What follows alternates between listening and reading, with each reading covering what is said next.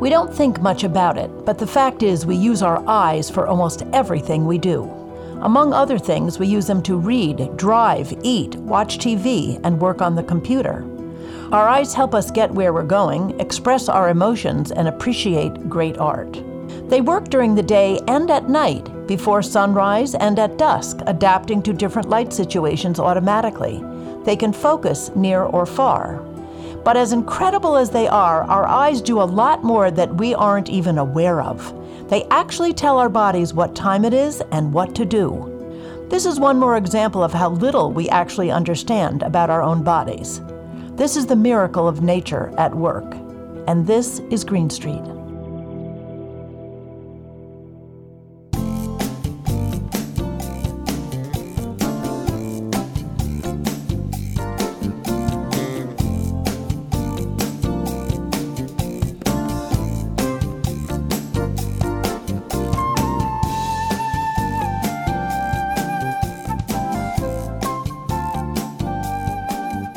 Hello again, and welcome to Green Street. Patti and Doug Wood and our network of scientists, medical professionals, reporters, researchers, authors, activists, and others, all here on Green Street to help you understand a bit more of what is going on around you and how you and your family can live a safer and healthier life in this increasingly toxic world.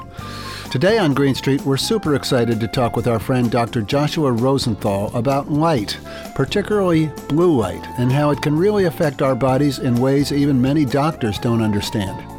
As Patti said in her intro, it's one more example of the miracle of nature at work, and I guarantee you're going to learn some things you didn't know before about how your own body works and why we have to pay close attention to our eyes. That's all coming up on this edition of Green Street, but first, here's Patti with the headlines from the Green Street newsroom. What do you got for us today? Well, it's always bad news, but I'm doing a little bad news and a little good news. Okay. Which is rare. Sounds good. Okay. First with the bad news. So, this is an article written by Laura Reiley, uh, published in the Washington Post. The title is Some Beef Raised Without Antibiotics Tests Positive for Antibiotics in a Study. Naturally raised meat commands a huge financial premium. Consumers may not be getting what they pay for. A new study in Science magazine identified antibiotics in some of the beef cattle in a USDA approved no antibiotics labeling program recognized as a gold standard for restaurants and grocery stores around the country.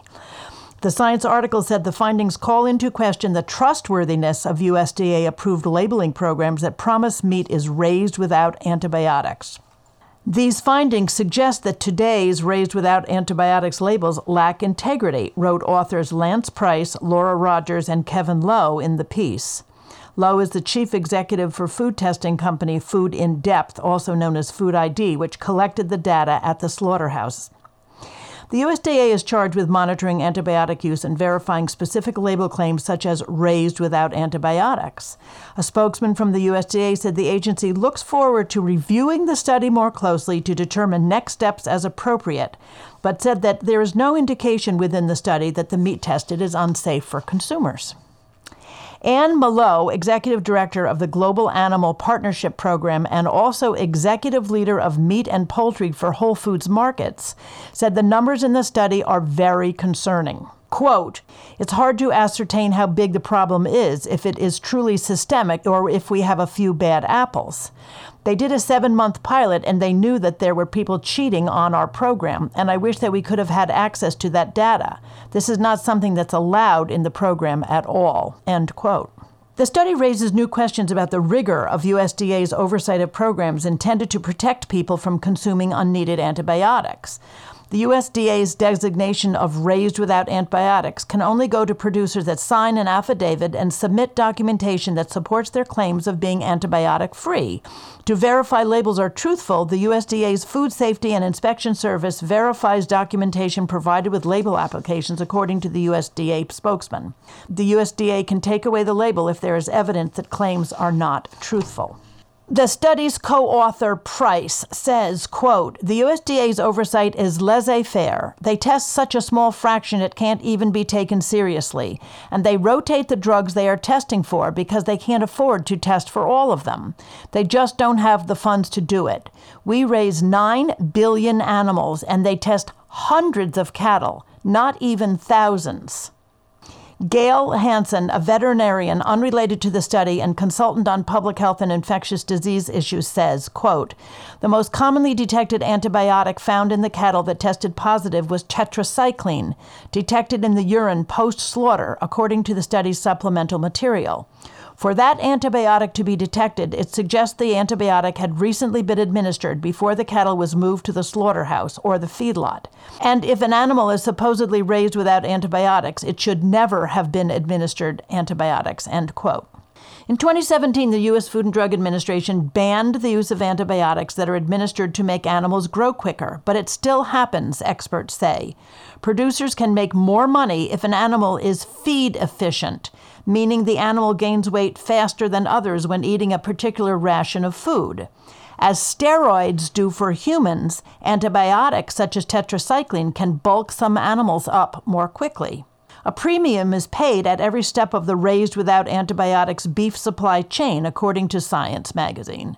The rancher gets about $38 more per head of cattle. The premium the feedlot gets is $140 per animal. The meat company gets $413 more per head of cattle. And what the retailer gets varies, but could be as high as $2,700 more for the meat from that animal. That's more than 70 times the rancher's premium. Each supplier segment has a financial incentive to avoid rigorous testing for antibiotics, but especially those making the most money.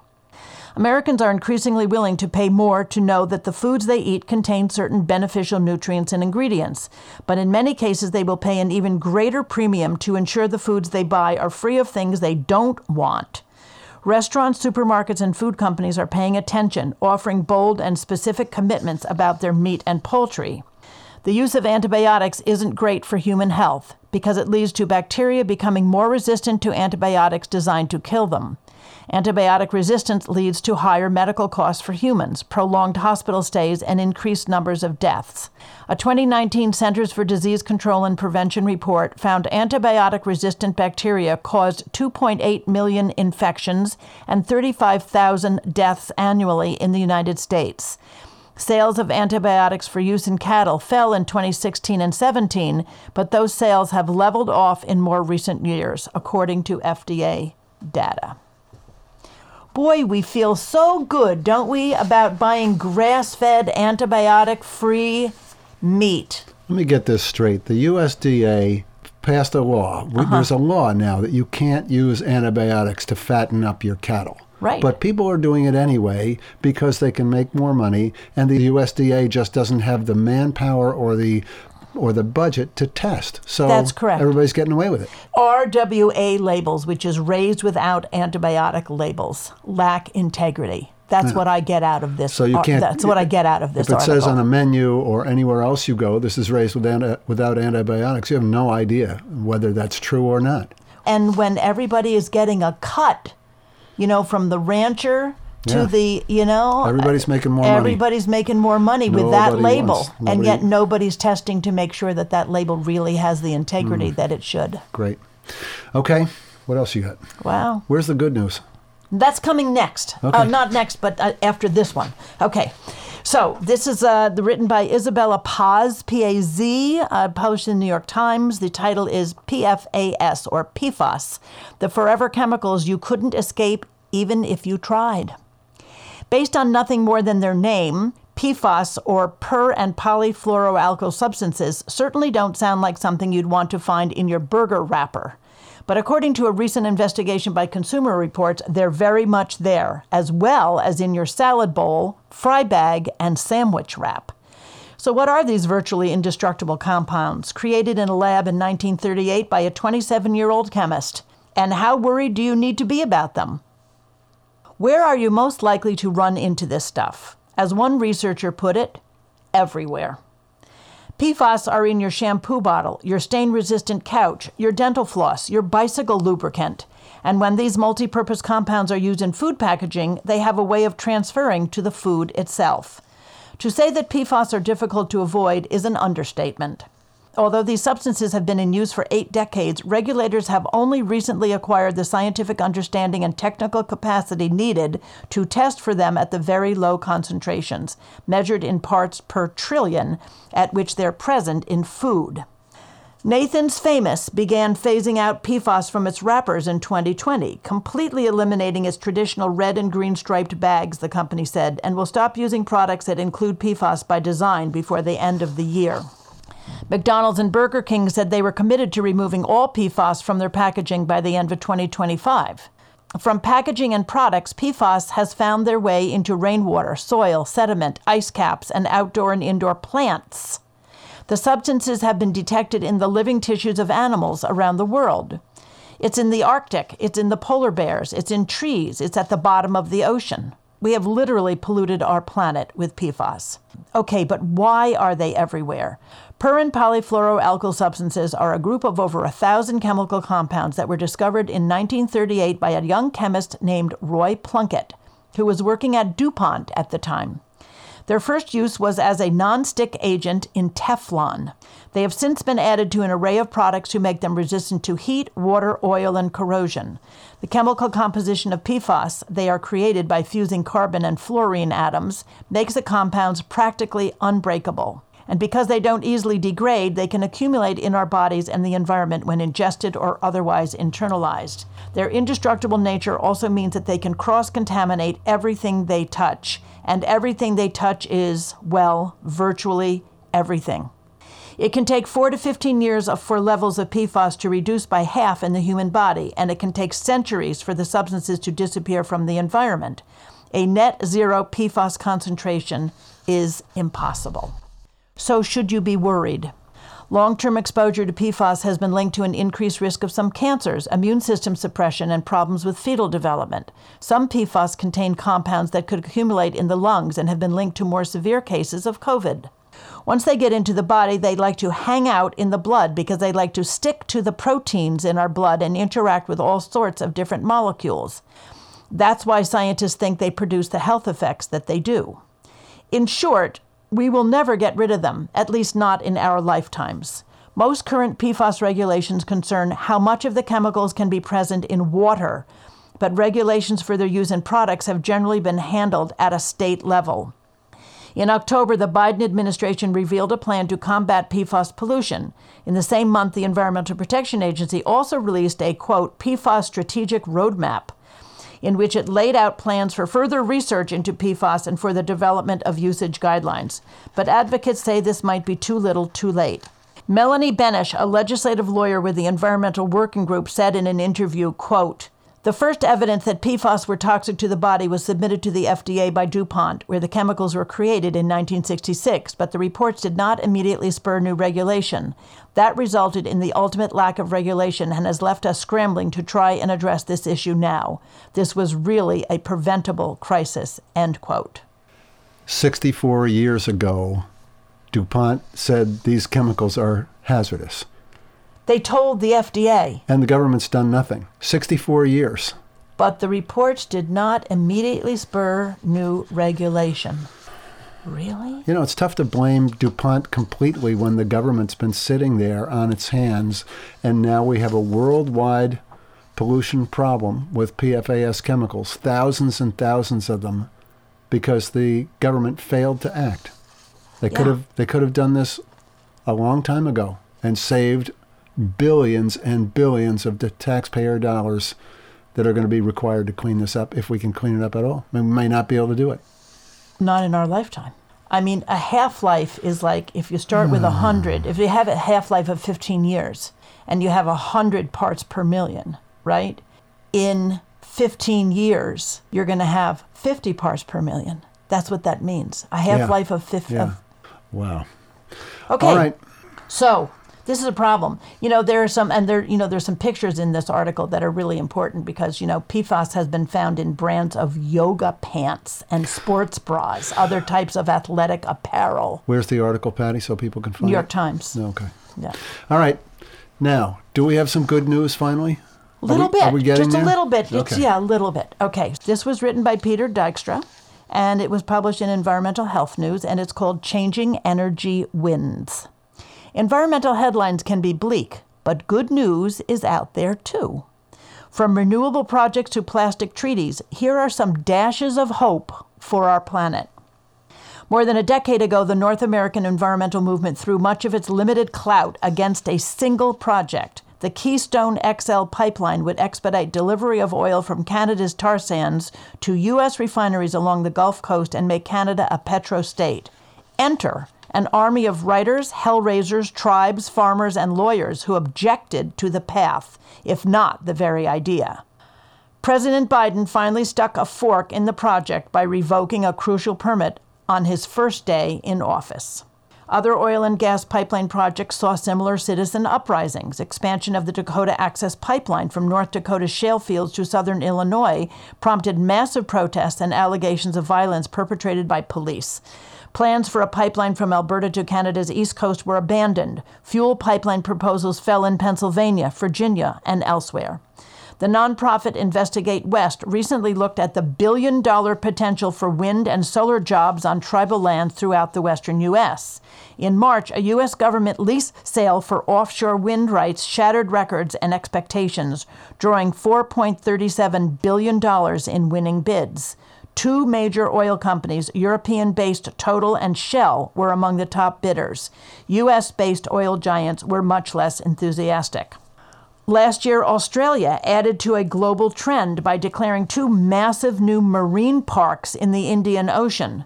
Surrounding the Cocos and Christmas Islands, the parks curtail commercial activities from other nations. Previous parks and reserves have been set by multiple nations in the Atlantic, Pacific, and Indian Oceans, as well as a Southern Ocean encircling Antarctica. Here's another one, a beacon of hope. The Empire State Building now runs completely on wind power. Not exactly. The realty trust that owns the building still buys its juice from the conventional grid, but it then buys the same amount from Green Mountain Energy's clean energy program. Solar in West Virginia. Of course, the decline of big coal in the U.S. is at best a mixed bag without some economic hope in coal country. Last week in West Virginia, developers unveiled plans for the largest solar farm in the state in a sprawling former coal field and ocean plastics. It's an issue where despair prevails, but even here we can see a glimmer. In March, a United Nations conference mandated the creation of a global treaty on plastics pollution. And there are more issues, both problems and solutions, identified by scientists, activists, and others, and brought to light by journalists like my colleagues here at EHN. Political challenges like environmental justice dot the global landscape, while environmental health phenomena break out of the lab and into our lives. Discoveries on the impacts of endocrine disruptors, forever chemicals like PFAS, and herbicides once thought benign like glyphosate may not be classic good news stories, but there's plenty of good in these problems being brought to light. Okay. Yeah, that's okay. Good for Peter, rounding up all the good news. It was our, it was my my shortest yeah, it was your news shortest. item. I, I recognize that. All right, thanks, Patti. You're welcome.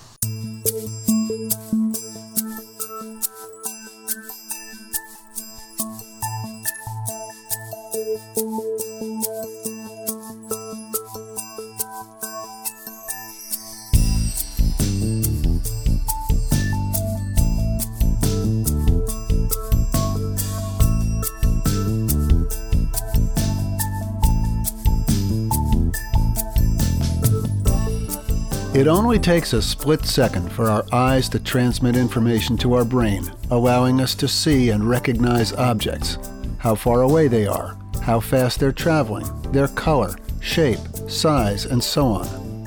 Our eyes can distinguish objects with almost no light and in bright sunshine, and they do it automatically without us having to do anything special. Our eyes can detect billions of colors, change focus from near to far and back again in fractions of a second, recognize familiar patterns instantly, and detect even the slightest motion in an otherwise still image. Yes, the human eye is a marvel of engineering that no camera can match, even with the best technology available. But the incredible thing is, that's only a part of what the eye actually does for us. The eye is the body's clock, informing our inner systems about the time of day and what our body should be doing.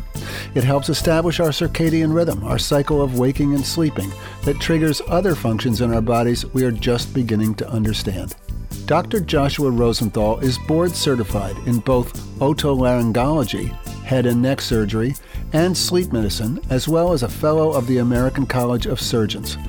His practice specializes in the treatment of adults and children in all aspects of otolaryngology, and he's a member of the American Academy of Sleep Medicine and the American College of Surgeons. We've had the privilege of knowing Josh for several years. We've been following his recent work concerning blue light, especially from computer screens, and we thought our Green Street audience would benefit from his experience and advice. We caught up with him last week. Here's our interview with Dr. Joshua Rosenthal.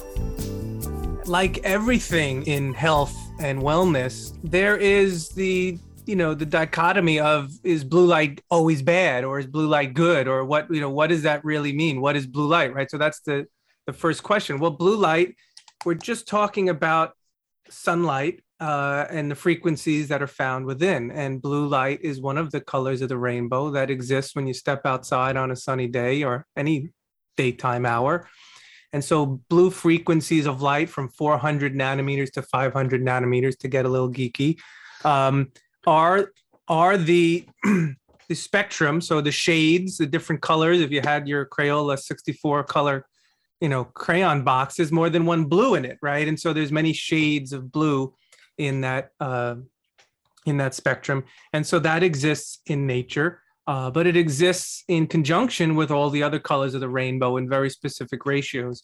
The most important uh, other color being red light and infrared light, because those are very intimately tied to the biophysics of our, our cellular functions and tend to actually be the antidote to some of the uh, intentional damage that blue light causes. So, blue light does have a very high energy profile as far as the colors of the rainbow violet and blue are on one end and red is on the other. And so the the energy, this is a very high energy light compared to other colors of light, uh, can do some powerful things. And one of the things that blue light can do is it can photooxidize. And that's just a fancy term for rust, if you will. And nobody likes rust on your car. And you can certainly imagine that rust doesn't sound like something you want in your body.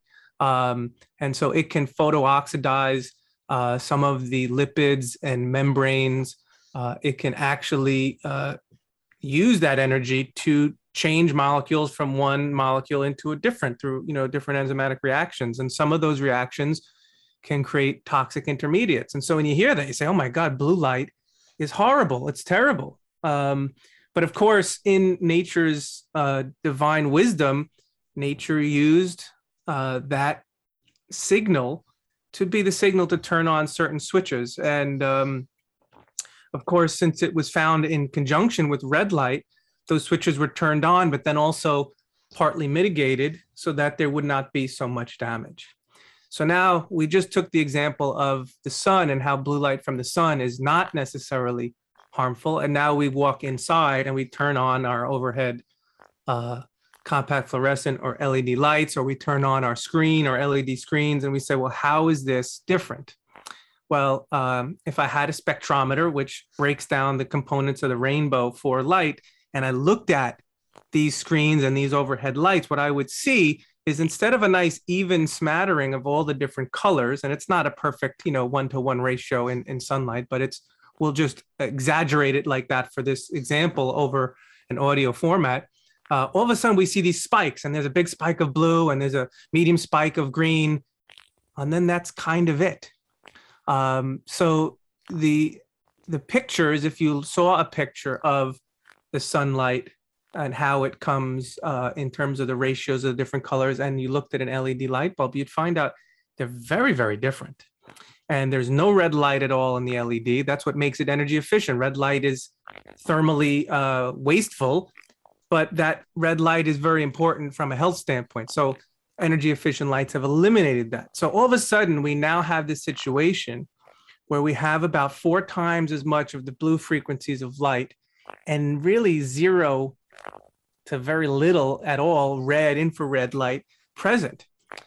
And so, so that doesn't exist in nature, but it exists mm. indoors when we get to that. So all of those kind of scary sounding terms that I used that are actually part of nature's divine plan to help you know stimulate growth patterns and, and other good things that we would all say you know we want to develop and not stay as an infant for our entire life so we we use these switches to promote growth and, and other things but when we have it in an unfettered, you know, unmitigated form as we do when we go indoors, all of a sudden these negative effects really compound and become very uh, significant for for our health. So what what you're saying in in very simplistic terms is that when you're outdoors and you're exposed to blue light, you're also being exposed to the other colors of the of the spectrum, which mitigate the harmful effects of that blue light. But once you're indoors,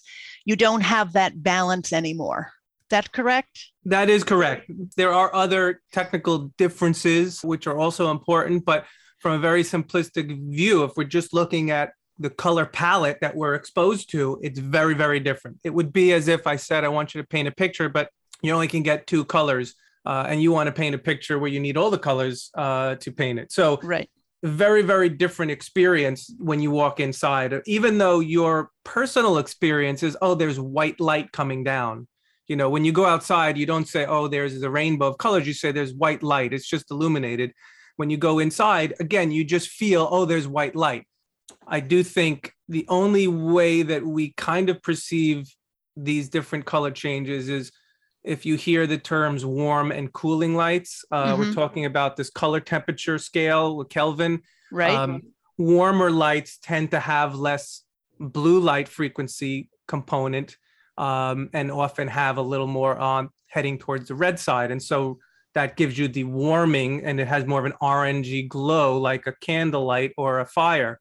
Mm-hmm. Whereas cool lights, which is what people this cool, crisp, bright uh, feeling kind of screen, which I remember when I before I knew all this, that's what I was. You know, you like that screen. You didn't want that kind of dim, not so bright screen. But those cooling are usually very, very powerful blue frequencies that are standing out with with much, much, much less to zero uh, on the opposite side where the red is. So that's how people, you know, an incandescent light seems more orange than uh, an LED light, and that that yellowish orange glow is the is the the spectrum that's on the red side, kind of filling in some extra details, and that's how you right. experience it. Right. So so now we need to talk about why is this harmful to the human body to be to be limited to just these these cool and crisp blue white um, lights yeah, so it's you know again this is all based on nature. Nature is the uh, is the blueprint that we have to follow. I mean i certainly was not asked my opinion on how to construct the the body's uh, electromagnetic system and and circadian system. So but how does it work? Well nature chose among other things the biggest component of how to run your body's timing system with blue light. Um, since blue light is only found during the daytime and it's not found after sunset, um, you are designed to have no blue light exposure after the sun goes down. Yet you just heard very clearly that you can walk inside and turn on any single light in your house. And most likely that will have a significant component of blue light that usually would only be found that high of a color temperature blue light around noon. So if you walk in your house at eight o'clock at night and turn on the lights, there's to a certain degree, you are stimulating a noontime color temperature, which clearly seems to be a mismatch. The, the most basic way of understanding how some of this works is one is this is now definitely excessive blue light. I would suggest that even being indoors all day when blue light is out in the sun, that the ratios of blue light are too much anyway. But uh, ignoring that fact, so you're now you're starting to get some of these photo oxidation effects of some of the lipids in your eye and your skin. And, and these are important components to transmitting the circadian signal. So not only is it damaging these lipids, but these lipids are part of the signal transduction of the circadian rhythm. What does that mean? That means not only are you hurting yourself, but you're hurting the ability to tell time tomorrow as well because the, the mechanisms and the gears that tell time are getting damaged. Uh, but the most basic way of understanding this is melatonin. Melatonin being way more important than just being a hormone of sleep. It is important as an anti cancer drug. It's one of the most powerful brain antioxidants. And um, it is important in stimulating the regenerative response that humans need. Because I did tell you earlier that essentially living is to a certain degree rusting and uh, we rust during the day and we kind of repair that rust at night and if the balance is good we can live a long life and if the, the repair is poor we're going to age faster and get disease sooner and earlier so this melatonin is all uh, stimulated or suppressed by blue light at night so if you have blue light the system is very delicately programmed to detect frequencies of light between four and 500 at maximal. Uh, and I would probably even say like 430 to 465 nanometer of light most most powerfully, but even other frequencies and even very, very minute amounts, even into red spectrums. But nonetheless, blue light is the most powerful suppressor of melatonin. It works, again, to be geeky, it works through a uh, photoreceptor called melanopsin, which is found in your eyes, it's found in your skin, it's found in your blood vessels, it's found probably will be found everywhere in your body. So that we have this receptor available to tell time, and it's it's probably in every cell uh, of our body, to be honest, that yet has yet to been found found there. But those are the places we know. So when we're exposed to blue light, we suppress our ability to make melatonin. It takes four hours of darkness to make melatonin. So when the sun goes down, we technically start producing melatonin. And uh, if you go inside and are exposed to blue light, you don't start making melatonin. So natural humans that live the typical technologic life that uh, most do, uh, probably their first experience of darkness, and by darkness I mean the absence of blue light, occurs when they shut the lights and go to sleep at whatever time that is. And so that event should have happened at sundown, from from you know the way humans were designed to interact with the environment. And so therein lies that those four hours of melatonin production that you didn't make well what what's the consequence of that mm. well now you start to see okay so we're we're constantly not making this hormone that gives us this deep sleep that you know helps to clean up toxins in the brain clean up the garbage and the you know all the junk that's in there. This is helping prevent cancer. This is helping us to regenerate. If we have a deficiency of making that every single night for you know entirety of our lives what does that mean? And i think if you look at the healthcare crisis we have, I think that is an expression of of this effect. Um, it's it's nonlinear, and what that means is, since light works in a nonlinear fashion, it means one plus one doesn't have to equal two. One plus one could equal a hundred, and uh, therein lies the problem that these very small, seemingly insignificant changes can have huge effects. Now they don't happen instantly, and that's why you know you don't feel uh, the change when you stay up under blue light all night and go to sleep at, at your normal bedtime. But if you actually lived in sync with nature, you would actually notice the difference. But it's happened slowly. I mean, you know, even in our youths, we we experienced the incandescent light bulb, which actually has much less blue light frequency and way more uh, red uh, light frequencies than the current technologies that most use. But even that was a mismatch. It was just not as much blue light toxin causing as much damage, but it was adjusting that circadian mechanism and affecting it. So we, we have a big problem because we essentially have this chronic deficiency of one of the natural processes that are made to give us longevity. And then there's, you know, a whole host of things that can go wrong after that. You're listening to Green Street, the environmental health show with Patti and Doug Wood, and our guest today is sleep and light specialist and ENT surgeon Joshua Rosenthal. We'll be right back after a short break.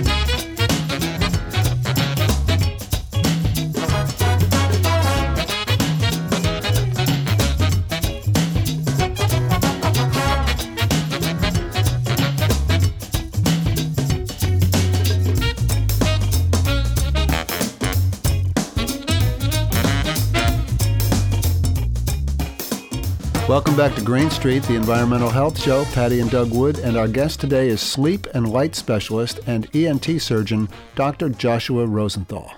So, so if you if you walk around a neighborhood at night after the sun has gone down, you see in open windows or through blinds that are that are open all of this blue light emanating from these rooms in houses. I would say almost every single house because they've got these screens on and you're actually seeing the blue light coming through the window. So it's almost a ritual, you know, for kids to get on a screen and play a video game or you know do whatever it is they're doing on those screens but they do that until they until they go to bed well you yeah what you're saying is is beautiful is that it's difficult on so many levels of our culture, right?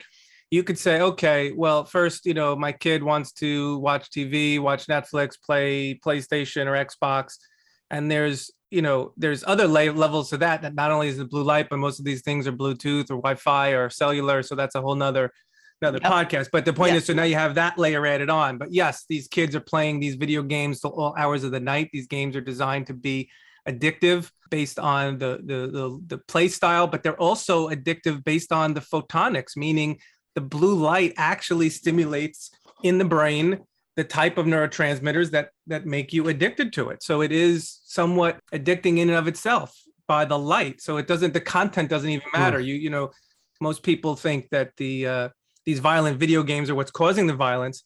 I would suggest it's the neurochemical changes that occur from the blue light. You could actually be playing, you know, rainbows and unicorn games all night. That in of itself will mess up the neurochemistry of your brain and, and cause you to have a different uh, experience of reality. So wow. staying up all night. So then you say, okay, well, I'm going to be, I, I'm aware of this. So now I'm going to just try to limit the light. Well, again, limiting the light is good, but it's still not solving the problem. And let's say you go to the next level of extreme, you say, okay, we're going to shut off all lights when the sun goes down.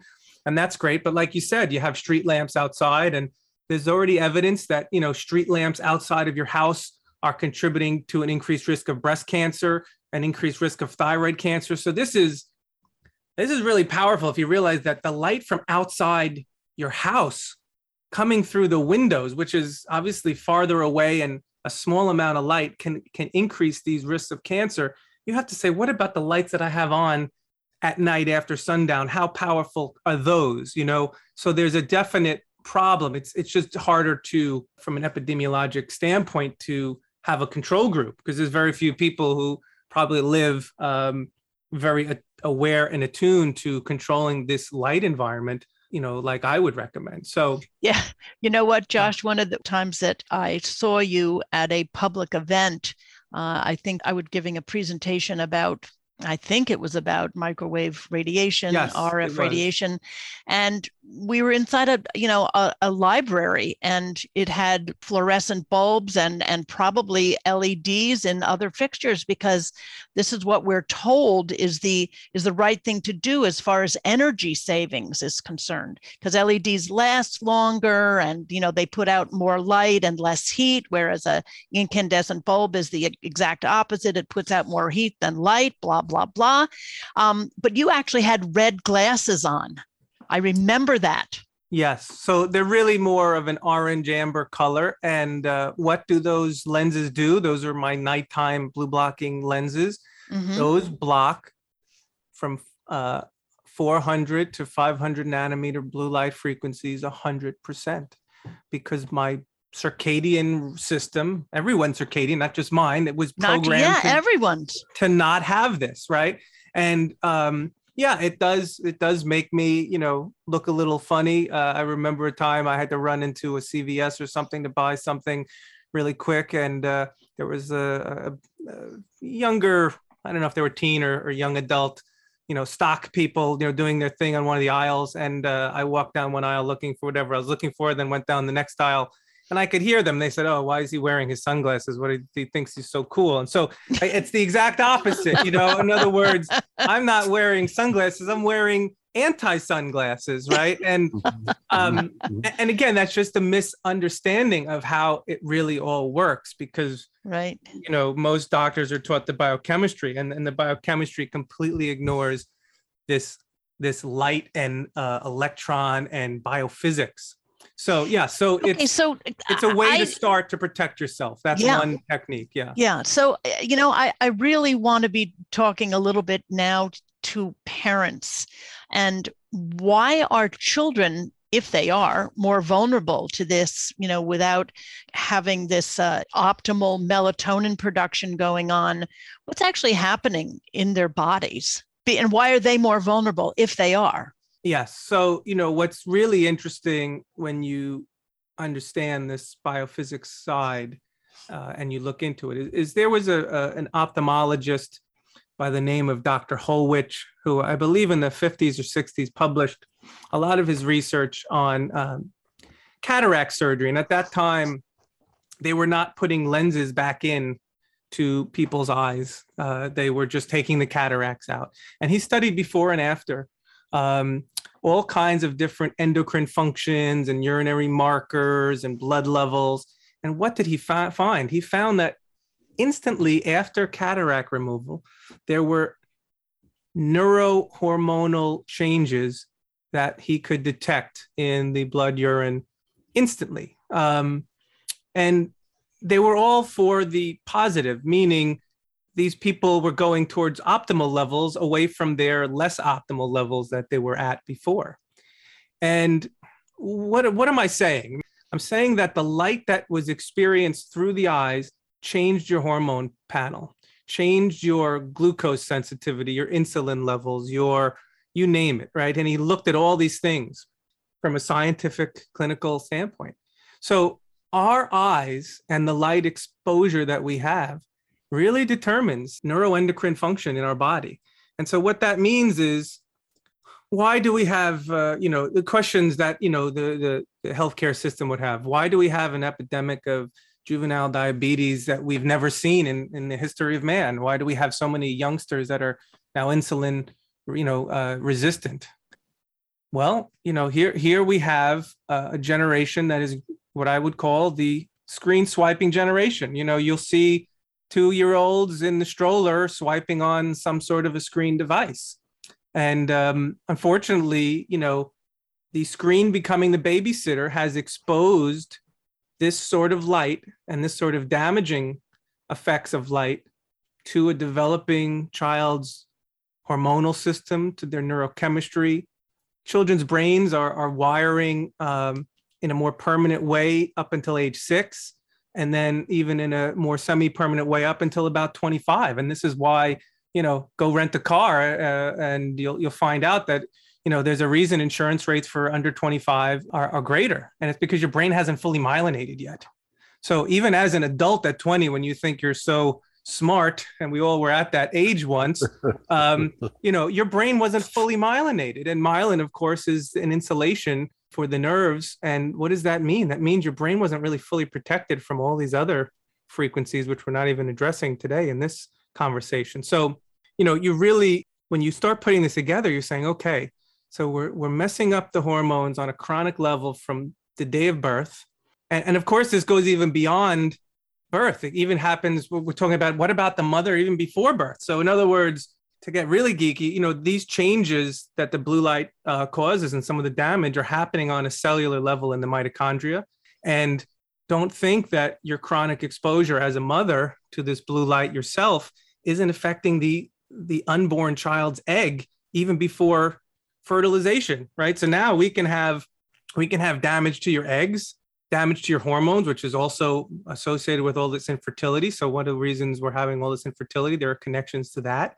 In a recent book chapter I wrote, you know, there are papers showing that egg selection is connected to melatonin levels and, and other circadian effects. So what are we saying? That even the egg you choose to make a baby with, which is not your conscious choice, we're talking about under the hood evolutionary mechanisms that are built into you, that egg selection is based on trying to pick the best egg for the, the environment you live in.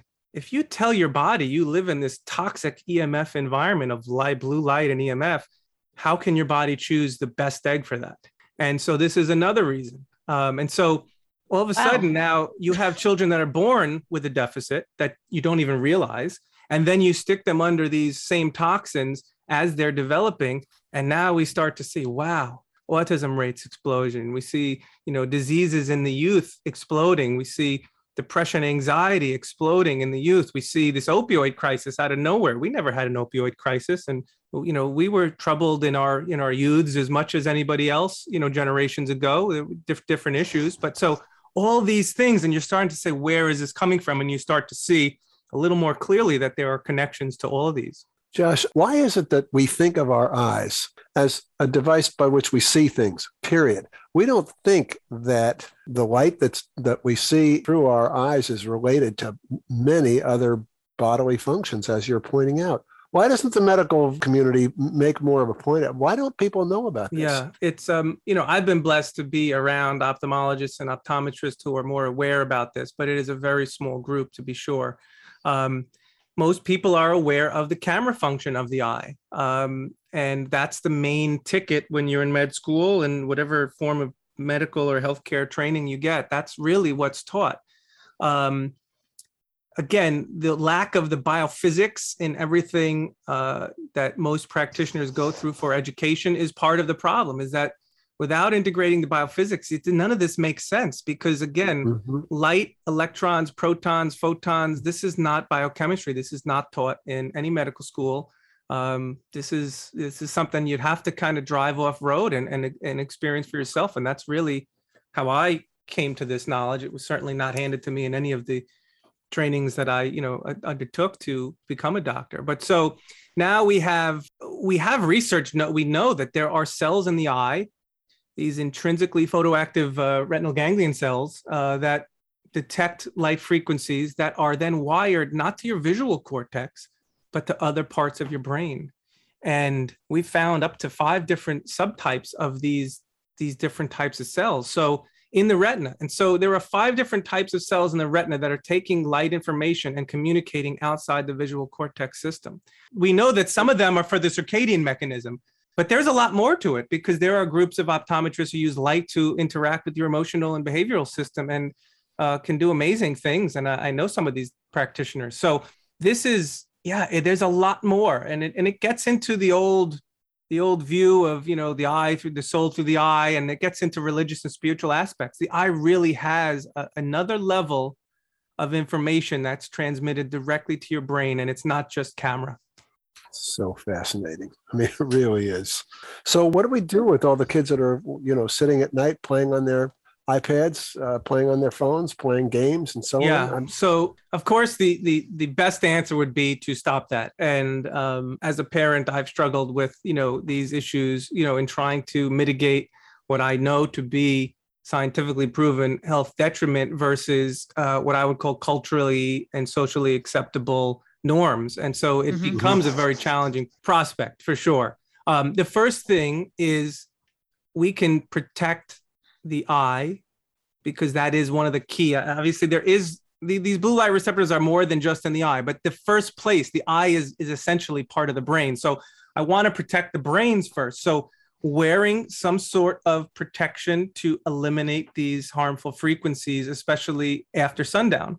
I mean, when my son was a little more, uh, I won't say addicted, but in that period of his life where he was, you know, trying to play, it was immediately after school, and then the time was up, and that was over. Why? Because that's the closest time that that light is exposed in real nature. So I don't want mm-hmm. him playing. If I had the choice of him playing at 4 p.m. or playing at 8 p.m. or playing at 10 p.m., mm-hmm. which one is better? Well, the earlier is the better, right? So that's mm-hmm. sure. the first thing. So, but even then, uh, there are other downsides. But so glasses uh, that block the particular frequencies of blue light uh, are helpful, and you'll see that you know the gaming industry is a little more aware of it, and you'll see yellow tinted frames.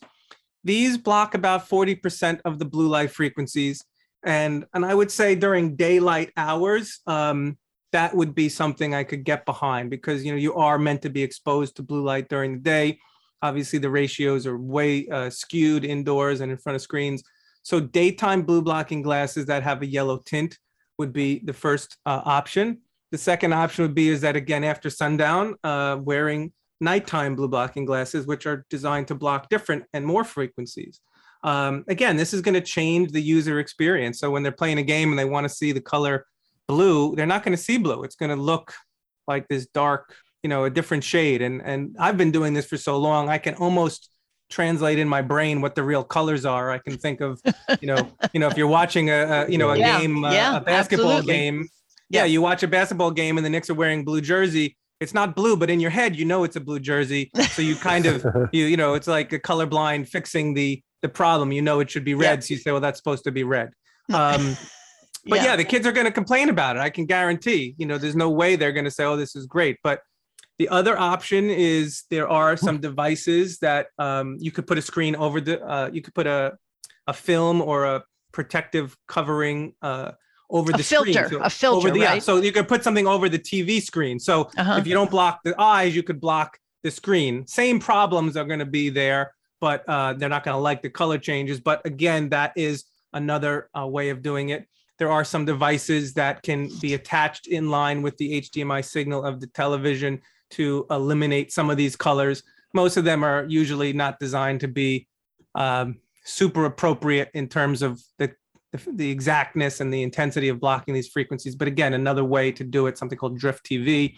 So there are ways. Uh, there's software that you can install on your computers that also again will eliminate these frequencies uh, and they'll match it with the timing of sundown so you know during the day you can have a more normal experience and then as the sun goes down it will transition to eliminating you know the the light frequencies So what what are those apps? I know that that's the easiest thing for people to do. um, and, and I list these. Uh, uh, you know, I have links to these things on on uh, one of my websites. But yeah, uh, Just Get Flux was something that I uh, was the website that I started with. Flux uh, is a software that does that. Um, it does not do as well as something called Iris, I R I S, which is a blue light blocking software, but it also blocks and mitigates some of the flicker effects that these screens have. So that's an added la- layer. We didn't talk about that, but that if you just recognize that a fluorescent light, when you look up at it, it's really flickering about 100 times per second, uh, then you and you just don't recognize that flicker. But we've all uh, now with the, the phones and the slow mo, we've all seen flickering lights when we watch the slow mo's back, but you just don't see that in your cognition of the light when you you know are experiencing it in real time. But so these lights are all flickering, and that also has detrimental effects. So again, we're, blocking blue light does not mitigate the flickering effects of these uh, lights as well. So you could start to see that wow, this really is more complicated because even when you block blue light, you're still letting in some harmful frequencies, and the frequencies are the pulse rate of the the flicker rate of the light as well.